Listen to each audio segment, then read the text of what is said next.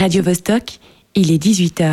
Le journal des bonnes nouvelles. Le scandale éclate. Premier souffle d'un vent panique. Le débat sur la cohabitation entre le loup et le mouton est vif. Personne ne peut ce soir dire si l'on est oui ou non à la veille d'un désastre nucléaire de grande ampleur. Au bilan 20 morts dont 3 graves. Enfin des bonnes nouvelles.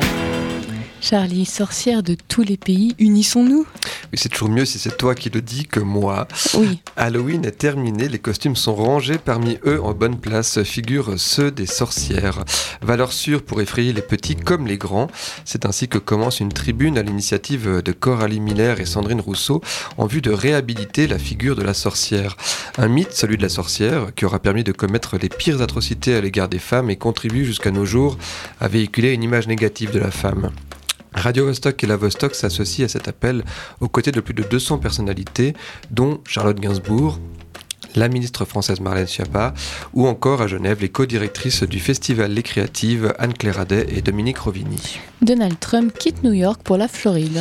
Le président américain Donald Trump, s'estimant très maltraité euh, par sa ville natale de New York, a annoncé qu'il allait faire de Palm Beach en Floride sa nouvelle résidence fiscale.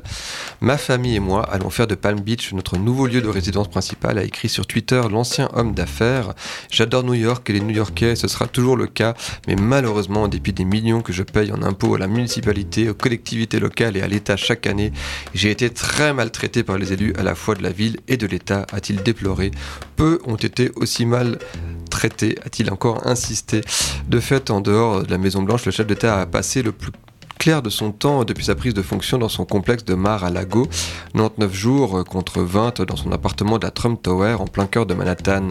Donald Trump est impopulaire dans sa ville natale qui vote traditionnellement pour ses opposants démocrates.